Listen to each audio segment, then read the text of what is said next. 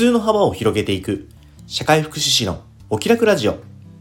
この放送は現役の社会福祉士で障害児子育て奮闘中のただが人と環境の相互作用に着目した発信を通じ皆さんの中にある普通の幅を広げ誰もがお気楽に過ごせる社会になるためのヒントを共有するラジオです。皆さんおはようございます。社会福祉士のただです。え2月4日日曜日ですね、今日の放送を始めていきます。よろしくお願いします。昨日は2月3日節分でしたけども、どうでしたか？何かされました？恵方巻きを食べたり、豆巻きをしたりとかですかね。SNS を眺めてるとね、まあたくさんいろんなことをしたって、イベントをしたっていうね、投稿があって、なんかね、楽しいなっていうふうに思って眺めてました。まあ、うちはね、うん、まああの豆まきの準備もしてて恵方巻きの食べる準備もしてたんですけど、まあ、結果できたのはね恵方巻きだけ。うん。あのちょっとね眠さ睡魔に息子が負けてですねあとちょっと体調が悪いのかなっていうのもあってうん。結局ね早く寝てしまったので豆まきはね明日にお預けになりました。まあでもめちゃくちゃ楽しみにしてるから、まあ、きっとねこう調子よく朝起きてきてくれればねあのきっとこの配信が行われてる頃にはねもう豆まきやってるんじゃないかなって思います。うちはね朝早いんですよ。もう5時とか5時半とかに起きて、うん、もうね6時半には結構か何かしら活動してますからね。うん豆まきのこと忘れてないと思うんで多分やってるだろうな1回ぐらいはっていうふうに思いますね。まあしかし今日はですね寝かしつける前がちょっと大変だったんですよ。何が大変だったかっていうと、点眼。目薬のことですね。今日ね、小児科受診して、あの、まあ、リハビリがあったんで、あの、OT があってね、OT の前に、まあ、かかりつけの小児科の先生、病院なんで、小児科の先生に受診して、あの、診察してもらったんですけど、ちょっとね、うちの息子が鼻水の症状とか、まあ、目やにとかがあったんで、抗生剤入りのね、目薬を使った方がいいかもねっていうことでそれをもらったんですよね。で目薬いつぶりかな？でも秋ぐらいの風邪の時は使った気がするけどまあ結構久しぶりだったんですよ。うん。でねその目薬に、まあ、眠いのも調子悪いのもあったのかもしれないけど結構抵抗されてあの手この手を尽くしたんですけど、まあ、結果ね両目に一滴ずつ目薬を刺すのに30分はかかったかな。いやー、長かった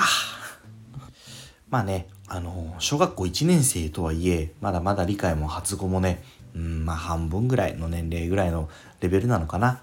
あそんな感じのうちの息子なんでね、なかなかね、本当にちょっと時間がかかることが多いんですけど、まあそれもね、まあ彼の特性だし、まあ成長はね、ちゃんとしていってるんで、まあ待てる時はしっかり待とうっていうふうにはね思ってるんですけどね。ほんと一人育ててるだけで結構大変なこととかうん盛りだくさんな感じなのにこう2人3人4人それ以上とか育ててる人って本当にすごいなってもう話聞いてないか分かんないですけどもう心からね尊敬します。でね話は本題で今日は僕の思うこんな発信者には気をつけてっていうやつのお話です。いくつかね、まあ、気をつけた方がいいなっていうこう SNS 上の発信者もうインフルエンサーみたいな人っていうのがいるんですけどあ僕の中でね。その中で、まあ、今日は一つなんですけどね。あの自分の情報をあたかも、ま、完全で完璧な情報のように発信する人これ気をつけた方がいいなっていうふうに僕は思ってます。みんな結構あの、まあ、最近 SNS, SNS 時代だしあのフォロワー数のイコールなんかこう信用度みたいなとこってありません？どっか。あの先に言っときますけど全てを否定するわけじゃないんです。やっぱりあのインフルエンサーとかフォロワー数が多いっていうことはそれなりにね積み上げてきたものであったり人気であったりっていうのがある方々だと思うんであの全員が違ってることを言ってるとは全然思ってない嘘言ってるとかも思ってないんですただこの中に、うんとまあ、別にそんなインフルエンサーとかじゃなくてもね本当になんか小さなアカウントとかでも、まあ、あのあたかもね自分自身の情報を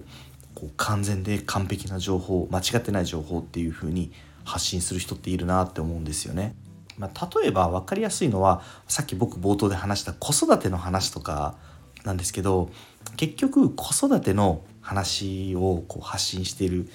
人って、まあ、自分の子育てについて話してることが多いじゃないですか。それが1人の子育てであろうと2人の子育て3人の子育てであろうとねまあ、それは自分が体験したことだから自分が一番分かってて自分が発信しやすい武器っていうとこだからそれに関しては悪いことではないと思うんですけど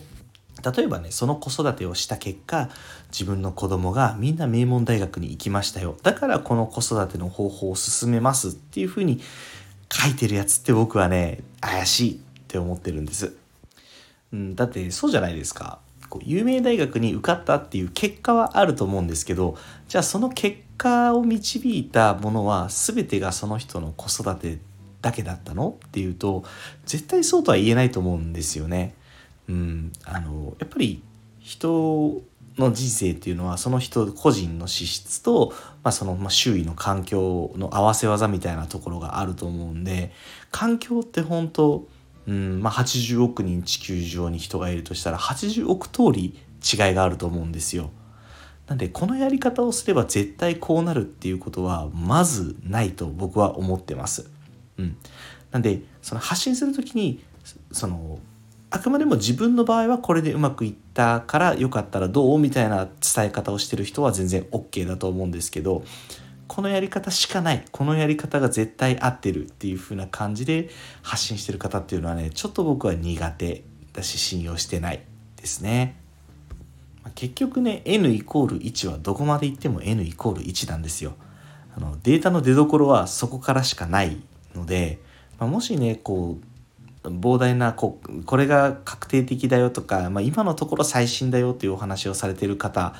がいるんであれば、まあ、その情報元をちゃんとねあの言ってくださってる方とかの発信は僕は結構好きです。まあ、一応確認のためにその情報元を見に行ったりするっていう行為も自分の中で勉強になりますしね。